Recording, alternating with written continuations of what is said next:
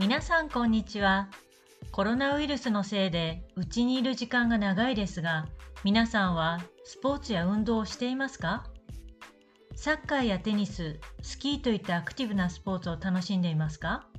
それともジョギングやヨガ、筋トレなど家の近くや家の中でできる運動をしていますか？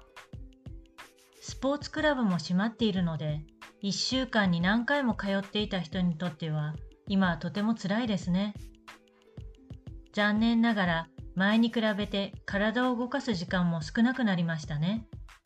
さらにインターネットの普及によりテレワークも増え、パソコンの画面の前に一日中座ったままという人も多いのではないでしょうか。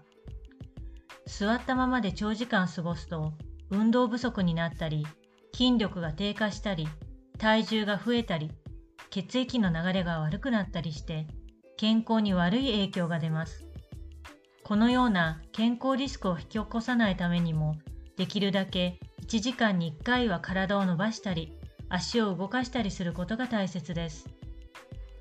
スポーツや激しい運動は怪我をする恐れがあり、しっかり準備をしなければなりませんが、ウォーキングなどの軽い運動は無理なくでき、若い人からお年寄りまで年齢を問わず楽しめるので人気があります。ヨガやフィットネスなど自宅にいてもできる運動も脳と体を同時にリフレッシュできていいかもしれませんね。コロナウイルスの影響があるからといって私みたいに一日中家の中にこもったり何もしないで食べてばかりいてはいけませんよ。もちろん毎日運動するに越したことはありませんがなかなか難しいですよね。私も自分のペースでウォーキングと筋トレを頑張りたいと思います。Si vous voulez vérifier des mots dans cet épisode, visitez mon site écoutezlejaponais.com. Vous pourrez voir la transcription. 今日の単語です。筋トレ、ミスクラション。残念ながら、malheureusement に比べて par rapport à 普及 propagation テレワーク télétravail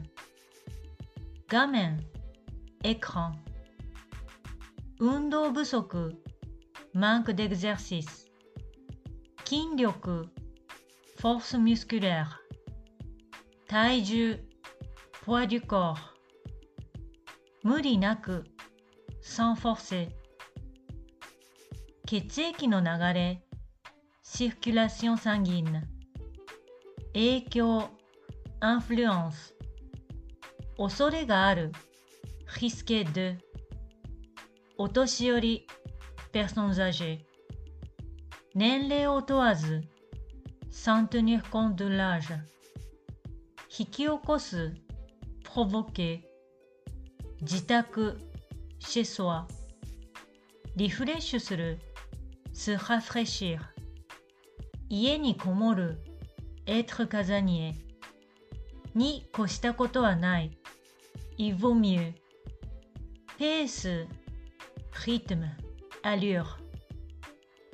それでは皆さん次のポッドキャストを楽しみにしていてくださいね。